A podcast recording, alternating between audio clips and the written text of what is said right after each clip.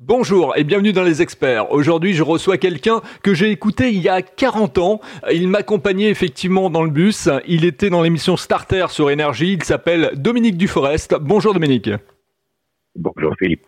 Alors, Dominique, tu as été directeur d'antenne et animateur radio sur la radio des jeunes, la nouvelle radio des jeunes, donc énergie dans les années 80. Ensuite, de 2007 à 2017, tu incarnes effectivement le personnage de la voix en voix off dans l'émission TV sur TF1 Secret Story.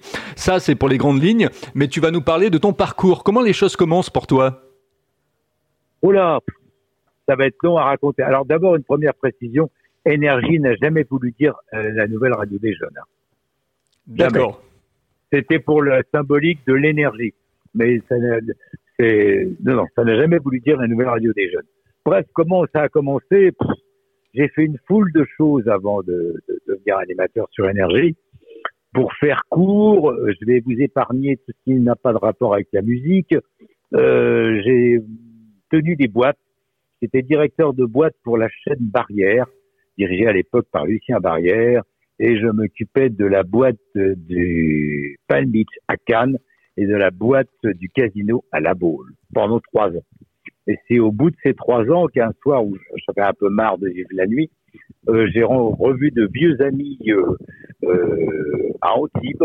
Il s'agit de Katia, qui est toujours en activité, euh, Katia Fip, le nom de Katia Fip, euh, qui m'a dit, mais il y a une radio qui se monte à Paris, il y a une place pour toi, ça s'appelle Énergie, etc., etc à ce moment-là, j'avais déjà arrêté la boîte et je m'occupais d'une radio à Cannes qui s'appelait, qui portait un beau nom qui s'appelait Radio Galère, sur laquelle j'avais engagé un jeune animateur qui s'appelait Nagui. Et donc, je suis monté à Paris à Énergie et à la force des poignets, euh, j'ai fini par avoir ma place. Voilà, pour faire court. D'accord. Alors moi, c'est vrai qu'à l'époque, quand j'étais tout jeune, j'écoutais Énergie parce que c'était une radio que je qualifierais de familiale. C'est-à-dire qu'on passait du matin. Alors le matin, je t'écoutais avec euh, Starter et, de, Denis Balbir, et également ensuite l'après-midi, bah, je pouvais pas écouter Mitsu parce que moi je faisais 14h 17h.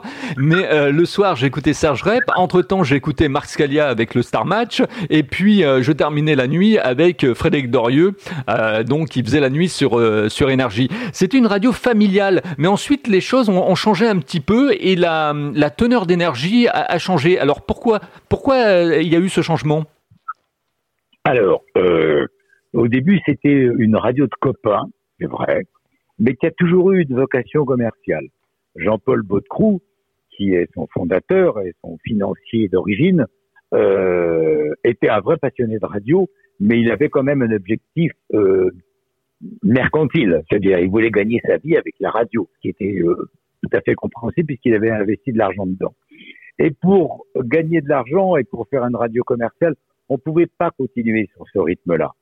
C'est à ce moment-là que, euh, parce que nous, on arrivait avec, euh, on se croyait les rois de la radio, mais en vérité, on savait rien faire. On avait simplement, simplement le, le gros avantage qu'on avait dans cette époque-là, c'est que les animateurs avaient de la personnalité. Aujourd'hui, euh, je ne citerai pas de nom de radio ni de nom d'animateur, mais l'animateur qui est à 4 heures de l'après-midi, si euh, on le remplace par quelqu'un d'autre le lendemain, personne ne fait la différence.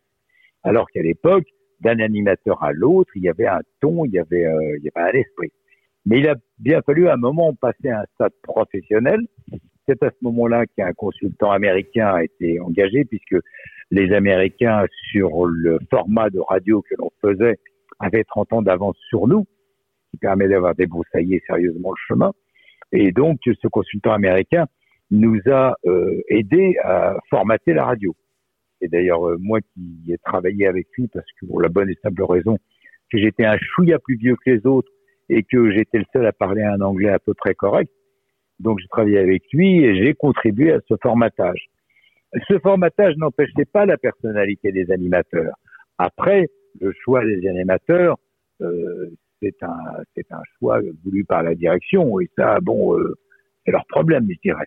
Nous, on avait fait notre temps et on est parti vivre d'autres aventures ailleurs. Et puis il y a l'identité sonore d'énergie, c'est-à-dire les, les, Costa avec euh, ces fameux jingles chantés qui apportaient le, le plus la valeur ajoutée d'énergie. Alors, ces premiers jingles chantés n'étaient pas les Costa. Les premiers jingles chantés, c'était Jean-Pierre Danico. Jean-Pierre Danico, qui a été le premier patron d'énergie, à tel point qu'au début, rue du Télégraphe, certains ignoraient même l'existence de Jean-Paul Baudecroux. Donc, euh, euh, Jean-Pierre Danico était un ancien chanteur, il avait eu son heure de gloire dans les années 70 sous le nom de Santiana. Était donc lui, dans son petit studio personnel chez lui, qui faisait les jingles et qui les chantait. Ce n'est qu'après que sont venus les costards, qui sont en France les génies du jingle. Hein. c'est vraiment les meilleurs de tous. Mais tous les premiers jingles si célèbres qui ont été scandés pendant la, manifestation, etc., tous ces jingles-là étaient des jingles faits par Jean-Pierre Danico. Et en 1988, donc tu sors un, livre qui s'appelle Ma plus belle histoire, donc euh, aux éditions du Rocher, euh, donc Énergie, ma plus belle histoire. Pourquoi tu as voulu écrire un livre sur euh, sur cette radio? Bah, D'abord parce que j'aime écrire, c'était déjà une première bonne raison. Et la deuxième, c'est qu'on visait une aventure telle qu'il me semblait impossible de ne pas la raconter. Donc j'ai eu envie de la raconter tout simplement parce que cette radio, euh, ce qui était extraordinaire, qu'on a vécu, disons, de 4, enfin, moi je suis rentré en 82, fin 82, de 82 à 90, si je ne m'abuse, je ne sais plus vraiment, euh, pour, en ce qui me concerne euh, moi-même, euh, c'était nouveau tous les jours. On inventait tous les jours, ou on réinventait, soyons justes. Mais tous les jours, il y avait quelque chose de nouveau. Il y avait, euh, il y avait un esprit extraordinaire. Comme j'étais directeur d'antenne, j'étais le, le, premier, la fonction a été créée avec moi, il n'y en avait pas avant. Euh, je passais, allez, je passais 15 à 18 heures par jour à la radio. On vivait radio, on mangeait radio, on dormait radio. Donc, euh, et puis en plus, comme j'ai eu la chance, toujours à cause de ce fameux anglais, pas si extraordinaire que ça, mais correct, j'ai eu la chance ensuite de faire toutes les interviews. J'ai rencontré un nombre de personnages absolument incroyables j'ai eu envie de raconter. Voilà, tout bêtement. Ben là, tu me donnes l'enchaînement à la question que je voulais te poser. Euh, quelle est l'interview qui t'a le plus marqué dans les stars, effectivement, que tu as rencontré en interview? Oh là, c'est très difficile à dire.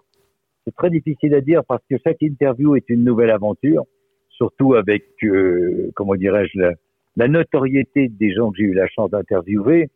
Je dirais qu'au niveau amical, mais vraiment amical, euh, c'est sans doute Phil Collins Phil Collins, c'est avec qui le, le, le, hasard a fait les, les ondes ont fait que euh, euh, on n'est pas parti en vacances ensemble. On aurait pu. Voilà. Euh, et sinon, c'est difficile à dire. David Bowie, David Bowie, euh, tu sais, souvent les, interviews de stars se font soit à la station, bien sûr, parce que c'était énergie quand même, soit dans, un hôtel, dans une, suite d'hôtels euh, loué par la maison de disques pour les besoins d'interview. Les interviews succèdent toute la journée. Et Bowie, euh, j'étais le dernier de la journée, et il me dit, oh là là, je suis fatigué. C'est attendu si on fait l'interview couché. Et donc, comme on était dans une chambre d'hôtel, on s'est couché tous les deux sur le lit avec le magnéto au milieu. Et évidemment, tout de suite, l'ambiance est différente. Donc voilà, mais je peux te citer Steve Wonder, je peux te citer plein d'autres comme ça où, où, le contact. Alors dire l'interview avec un grand I, je suis incapable pour dire que peut-être ce qui m'a le plus impressionné, et en plus c'était la première, et en plus c'était quelqu'un que j'admirais et que j'admire toujours profondément, c'était Paul McCartney. Donc euh, voilà, d'en citer une, c'est impossible. Alors ensuite, euh, après l'aventure énergie, euh, tu continues à être dirigeant de radio. Donc il y a ta RMC, ta M40, ta RTL2. Du moins, euh, tu passes de M40 à RTL2. Et puis Rire la chanson. Alors ça fait beaucoup de choses. Je t'arrête, je t'arrête, je à RMC, j'étais pas dirigeant. J'avais un titre un peu curieux, conseiller au programme. Mais je travaillais surtout avec Yves Mourouzi, que je connaissais bien, que j'aimais beaucoup. Il était un type absolument extraordinaire mais j'étais que, entre guillemets, conseiller au programme, c'est-à-dire je donnais un peu mon avis sur tout. Voilà. D'accord. J'ai repris l'information en fait de j'ai repris l'information de Wikipédia, c'est pour ça. Oui, mais il y a quelquefois des conneries sur Wikipédia. Il, il paraît qu'il y en a moins que sur l'encyclopédia universaliste, mais il y a quand même des conneries. Euh, donc c'est pas dirigeant. Euh, ensuite sur M40, je suis rentré comme consultant et après j'ai été engagé comme euh, directeur des programmes, mais la radio était déjà condamnée. c'est-à-dire qu'elle marchait pas bien, parce que euh, sous mon règne, entre guillemets, elle a mieux marché. J'ai obtenu le meilleur sondage de l'histoire de M40.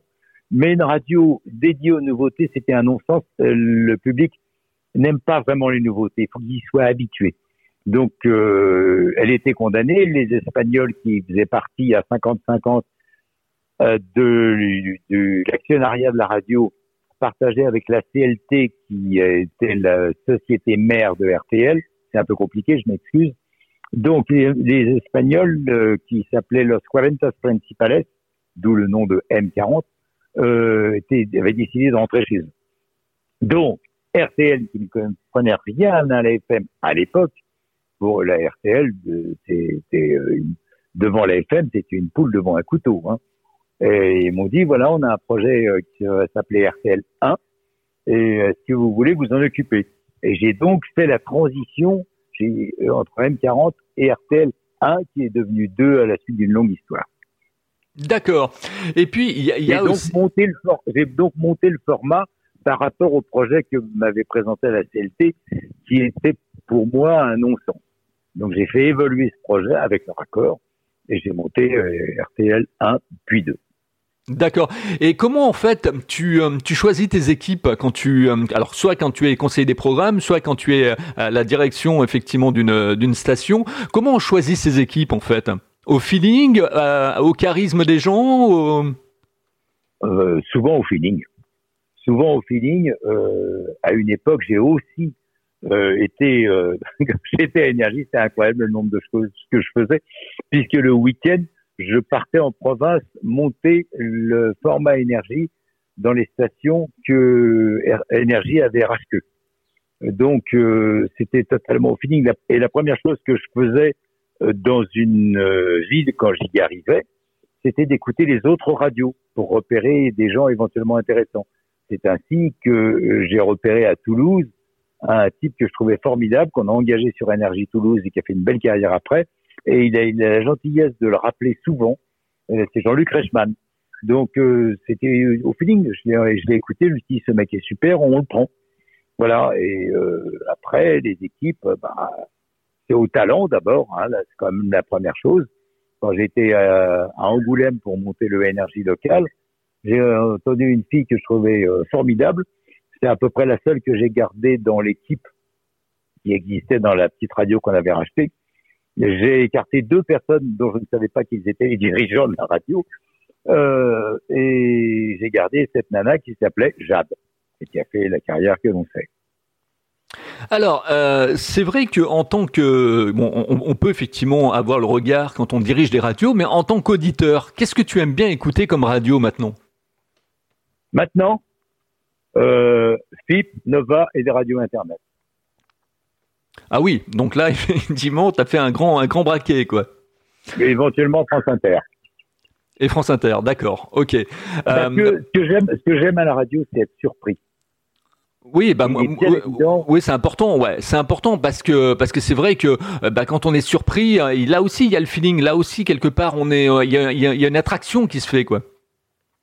Bah oui, moi je dans la radio, c'est quand j'écoute un truc à la radio, j'ai envie de pouvoir mettre Shazam. C'est pour, c'est pour euh, écouter toujours la même chose, euh, ça m'intéresse pas.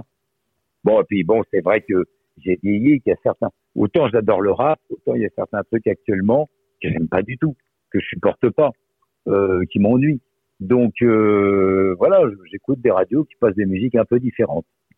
Et tu parlais des, des web radios. Est-ce que tu penses que quelque part il va y avoir un modèle économique qui va sortir des, des web radios? Parce que bon, ça fait ça fait 40 ans. Moi, j'ai commencé Internet en 1994. J'ai créé ma première web radio en 95.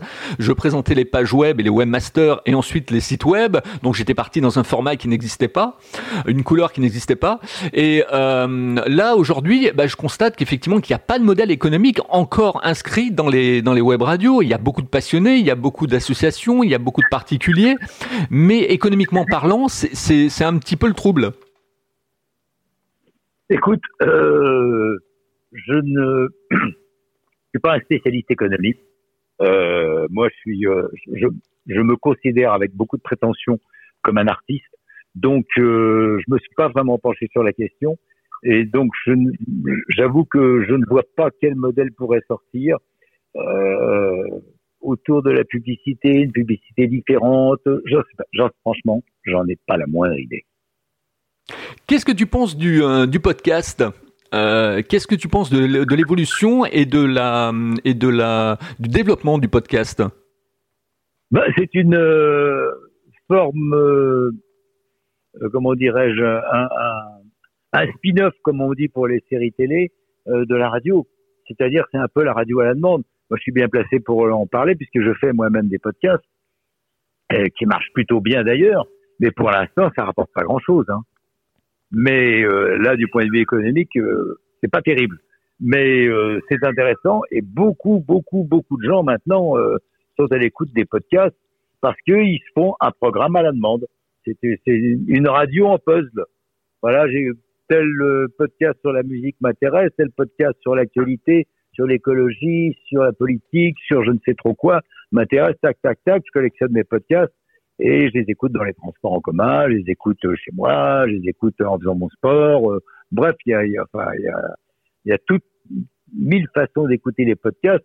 Et eux, ils ont de l'avenir, mais pareil, économiquement, pour l'instant, c'est pas gagné.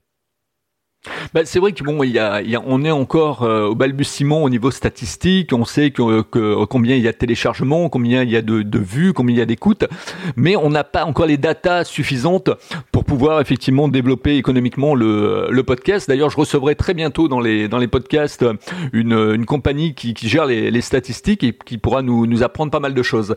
Euh, au niveau de la voix off, alors là, c'est vrai que c'est un autre métier. Euh, en, donc, tu fais Secret Story, tu deviens effectivement la voix.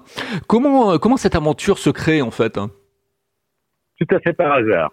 Euh, on était au mois de juin de la première saison et le, concept était s'était enclenché, c'était signé, euh, les castings étaient quasiment terminés, mais ils n'avaient pas trouvé la voix, qui était quand même un élément moteur du programme, puisque je rappelle que c'est une création française.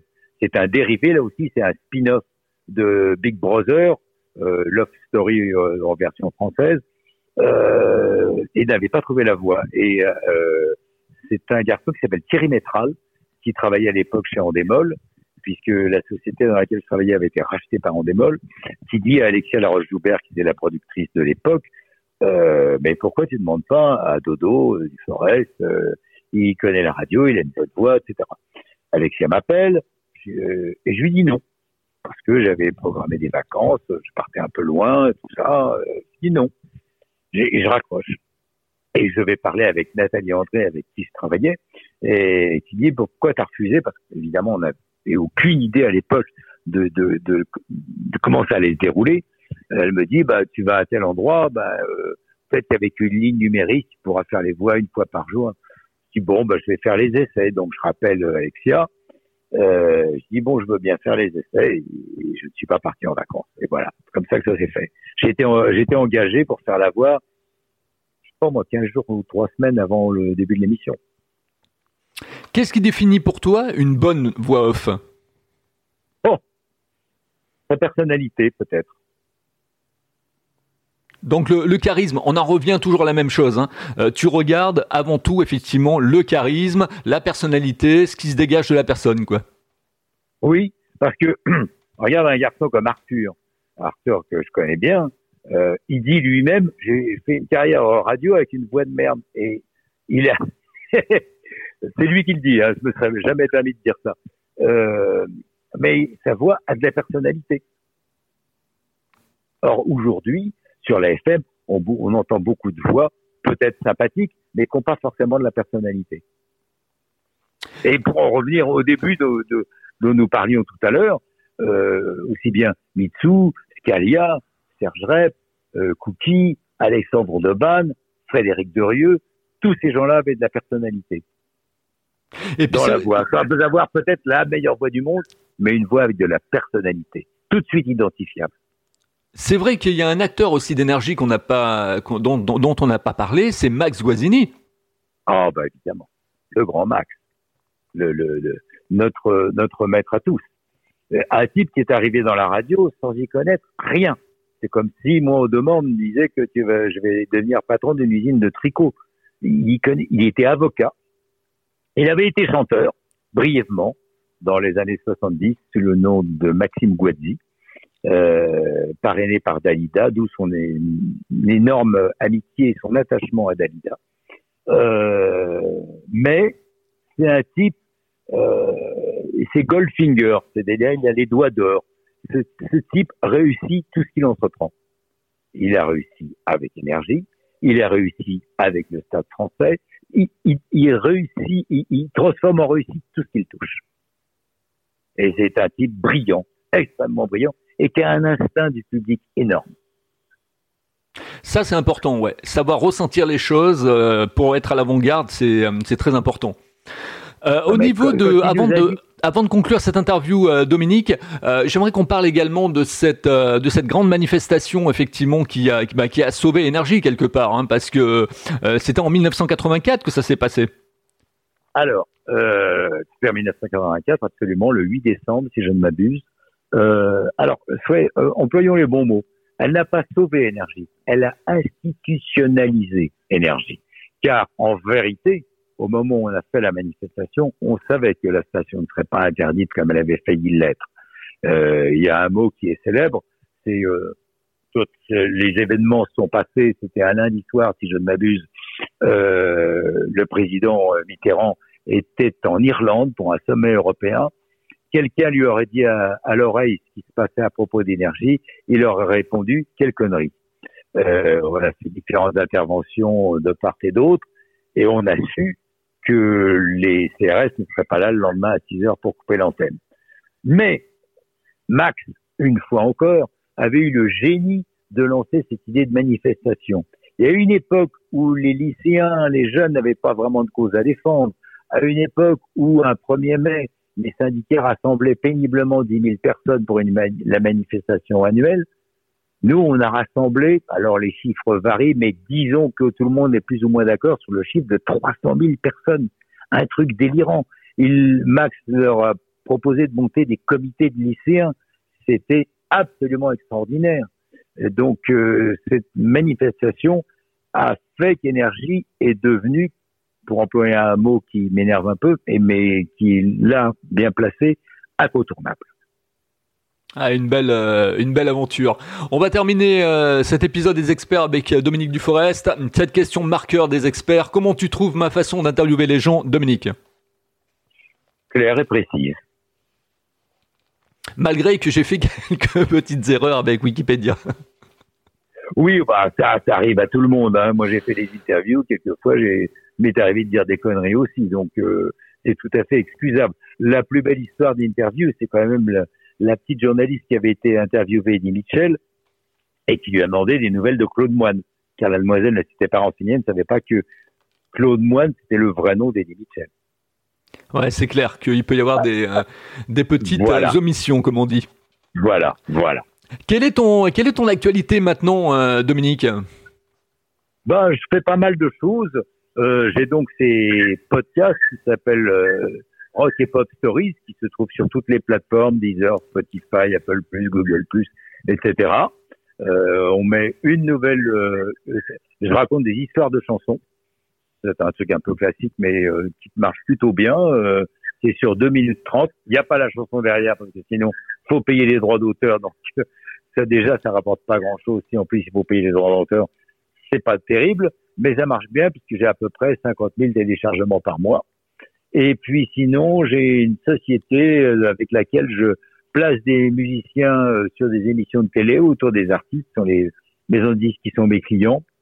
Et je fais un peu de coaching pour de jeunes artistes qui doivent affronter des interviews. Voilà en gros ce que je fais. Et au niveau de ces, de ces euh, podcasts sur la chanson, ils ont un format effectivement de quelle durée? 2 minutes 30. Ah oui, ah bah oui, donc c'est dense, ça, ça fait des petites pastilles quoi. Exactement. Donc, euh, bah, il y en a actuellement 800 euh, en ligne, et principalement axé sur le rock, puisque c'est ma musique de base. Eh ben en tout cas, voilà de, quoi bien avancer encore dans de beaux projets. on va te souhaiter bon vent, Dominique, comme on dit en Bretagne, chez nous, en pays celtique, du côté de Rennes. Et en même temps, donc où on peut continuer à discuter avec toi si on a été sensibilisé par tes propos et si on a envie de continuer la discussion avec toi? Euh, bonne question. Je j'ai pas pas vraiment d'endroit où je discute avec les gens. Suis un peu je suis un peu sauvage, je suis un peu solitaire. Donc euh, je sais pas qui, qui j'essaye via mon via ma société, j'ai un site qui s'appelle wdparis.fr. Donc euh, là, ils peuvent éventuellement me poser une question. Eh ben ça marche. Je te remercie en tout cas de, de tout mon cœur, euh, Dominique, d'avoir prêté tes propos aux experts parce que tu nous as apporté plein plein d'informations justement juste euh, sur énergie et puis sur ton ton évolution, sur ton parcours. C'était très riche, très dense, euh, beaucoup de valeur ajoutée. Donc je pense qu'il y a pas mal de gens qui ont appris pas mal de choses. Et moi je vous donne rendez-vous dans les experts à très bientôt avec un nouvel invité. N'oubliez pas de mettre effectivement 5 étoiles sur Apple Podcast pour faire monter les, les experts. Et puis abonnez-vous à ma chaîne également YouTube pour découvrir de nouveaux invités. Merci Dominique. Merci, bonne journée, longue vie aux experts.